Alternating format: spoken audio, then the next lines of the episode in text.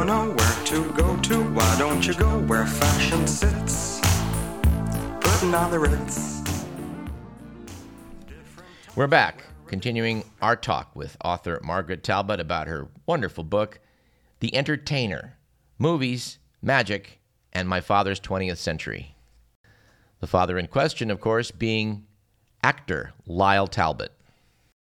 Well, your book has so many marvelous uh, stories that we, we can't even scratch the surface. I don't think on some of the some of these uh, entertaining anecdotes. But there is one I just want to make mention of. Apparently, one guy that your dad was hanging out with uh, that he found very amusing was Wilson Mizner, and I just hope you can say a word or two about that guy. yeah, there were two brothers, and uh, Addison, I believe, was the other brother, and they were just incredible characters. I mean, they had been involved in all kinds of um I mean, they were grifters basically. They had been involved in all kinds of stuff in Florida, you know, um crooked crooked land deals in Florida, um kind of, you know, um marrying marrying uh, older rich women for money, um but basically being um being you know quite charming and full of memorable little sayings, and people were you were kind of delighted with them. Eventually. um drifted to Hollywood and got hired, managed to get hired um, on the uh, as, as writers. Uh, well, Wilson did at Warner Brothers, and um, worked on a couple of films that my father was in. And he was a guy who apparently he would um, he would just sit in the in the sort of writer's room for hours on end, apparently asleep, basically, in a big chair. And then every once in a while, when they needed a line, you know, for a snappy retort or something, they'd kind of go over to him and you know poke him like he was sort of a turtle sleeping on a rock and in a warm sun, and see if they could get anything out of him. And he would just sort of open his mouth and utter some like you know terrific quip, and they would use that, and then he would kind of go back to sleep. Yeah, he's he's a great character, and um um, was written about actually by a by a New Yorker writer uh, years ago who wrote a, a, a wonderful book about about the two uh, brothers and I believe there's a Stephen Sondheim musical even based on them. They were they were Huh. incredible incredible characters. And, and forgive me for this one, Margaret, because I know this may make you cringe a little bit, but Lyle Talbot is one of the stars of films produced by Ed Wood. And this includes the now legendary Plan 9 from Outer Space. I think few people had ever heard of Wood until uh, Harry and Michael Medved celebrated films that were so bad they kind of became classics of a sort. Of course, after the Johnny Depp movie, uh, Wood is almost a household name. But you tell in the book this story about Ed Wood causing a rather uproarious scene in the Talbot household that I, that I hope you can tell us about. yes. So yeah, my dad um, was in uh, a couple of his movies, Plan Nine from Outer Space, Glen or Glenda, and uh, you know Wood, of course, has been you know kind of yeah rediscovered in a way as like so bad he's good kind of with this with this camp following. And he was a he was a cross dresser and Glen or Glenda's you know a, a, a, about that subject. Particularly loved Angora sweaters apparently and um, one of the books about him is called uh, Look Back in Angora. But you know my father didn't didn't seem to really grasp this full story about him. And there was a time when there was a uh, my father and he had been out on the town for I believe maybe a premiere of of uh, of of one of Wood's one of Wood's movies. Both had quite a bit to drink, and um, so um, came back and stopped in at um, at, at at my father's uh, apartment where he was then living with my mom and my two older brothers were little little boys at the time. My father was just going to let Ed sleep it off in the car, but my mother, who was a very sweet lady, said and had never met Wood, said, "Oh, you know, bring him in. Let him spend the night here on the on the couch." And so he did, and in the morning they were i guess sitting having breakfast. My father was making pancakes for for the family and the two little boys were at the table and ed emerged from the bedroom or wherever he had been sleeping and ed would emerge wearing my mother's negligee which had been hanging on the back of the bathroom door. You know my mom i think who just had a sense of humor about these things couldn't help it and just i think burst out laughing. But my father actually was kind of put out by this um because you know it was his wife's negligee and he just was a little he was a little the midwestern boy in him or something. He just couldn't quite take this so he did tell ed to to leave at that point. That was he kind of had it with him. My father couldn't believe it when when like when the movie came out which he liked very much the movie with johnny depp um in the Tim Burton movie. Yeah. Um, and uh, he he couldn't believe that Ed Wood, you know, was being sort of rediscovered and reappreciated. But you know, then he did, you know, he did give a lot of interviews about working with him. And at that time, my father started, you know, doing uh, the work for him in the 50s when it was kind of a low period in my father's Yeah. life. He had been pretty serious um, alcoholic and was able to, um, with my mother's kind of help and ultimatum, was able to to get past that. But this was sort of a period where he wasn't finding regular work, and he was, you know, no longer under contract, and he was older, and it was a low period for him. And he and he and he took these jobs, and um, I guess, and he liked Ed Wood actually because he thought he was very you know, sincere and kind of um, enthusiastic, which he was, as portrayed by by Johnny Depp. So Uh-huh. you know, he didn't have that much of a sense of irony about himself. The irony has all been sort of imposed, you know, afterwards. But um, but he would pay all of the actors in coins and bills that he would just kind of give them all crumpled up, you know, at the end of each day of work and and you know he he didn't pay them checks or anything he would just you know he did he promised he would pay every day and he did but they were kind of you know it was all pulled out of sort of linty out of his pocket so Let's talk about. You mentioned your mom, Uh, your dad. Uh, well, your father had no less than four wives before he found your mother, and you you note in your book that if if your 20 year old daughter announced an engagement to a 46 year old man with a problem with alcohol and four prior marriages, you'd be pretty glum. But yet, your parents had a long lasting, successful marriage. I know it's true. I have to say, just on paper, it looked so unpromising. I mean, was 26 years older. They met when my mom was 18. Um, they married when she was 20, and we never knew exactly how many times before until I. I I did, did the book and found it had been four. Had a serious drinking problem, and in between the marriages, you know, he just was a was what they used to call a ladies' man, and it did not seem promising.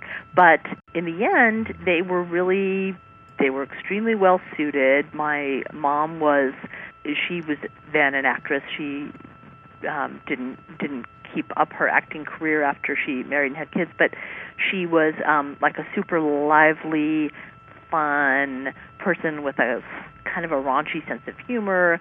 But she was really like um, kind of a straight shooter in other ways, and she didn't drink, and she was um, just a really decent person with a really good sort of moral compass. And so my father, who was a sweet person, but I think didn't have as much kind of of an internal, you know, compass, um, was sort of taken in hand by her in a good way, I think. And he he he really did want to have kids, and he was older, and so this was, you know, going to probably be one of his last chances. I mean, he was 60 when I was born, and he was actually kind of against all odds like a really great dad which again i don't think he would have he would have predicted necessarily. Um but he was very loving and very sweet. And he always said again that he was so lucky because he sort of got to have two lives. He got to have this incredibly you know adventurous first half and then he got to have this very settled very lovely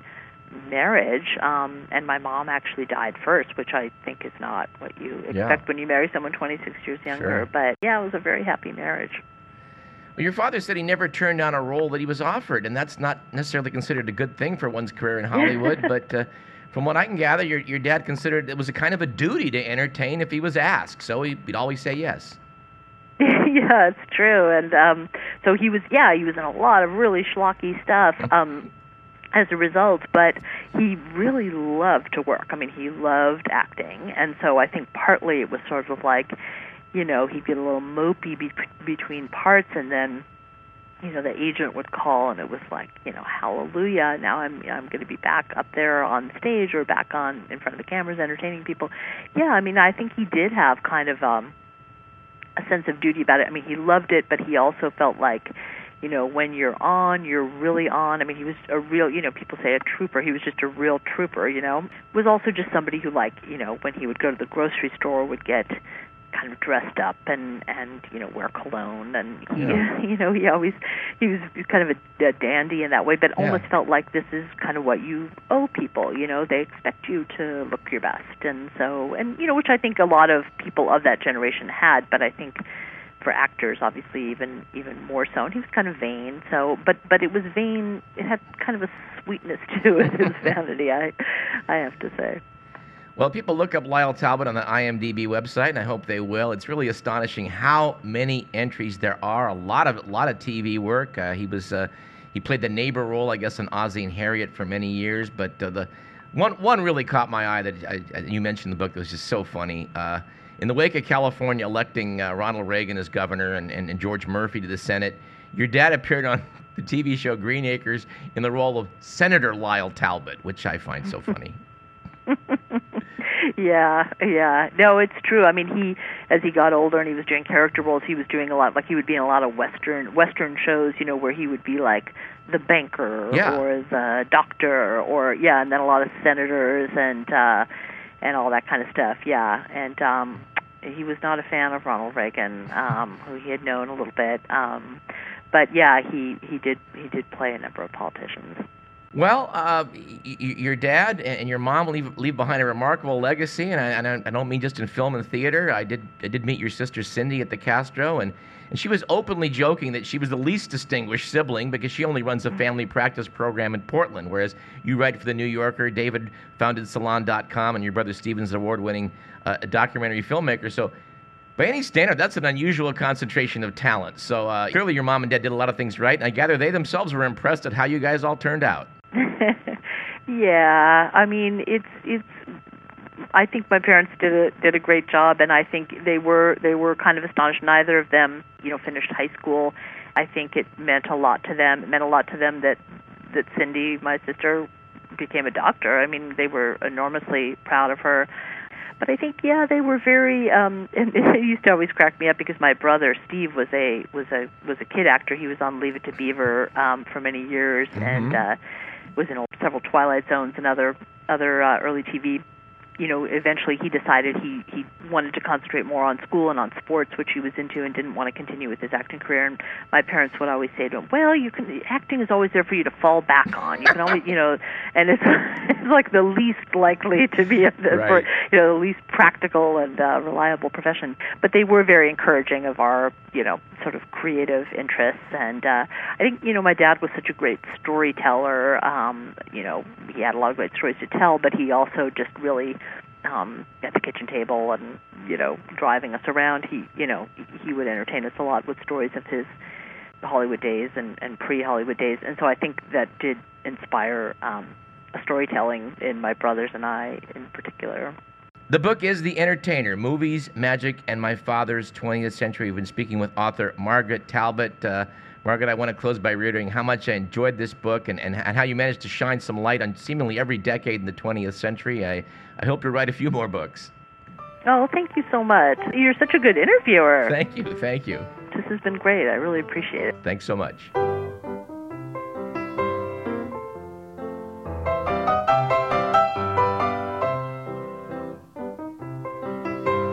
About does it for the program. On next week's show, we'll be speaking with our old pal, Dr. Andy Jones. And also, James Israel of the Humor Times, which is celebrating its 25th anniversary this month.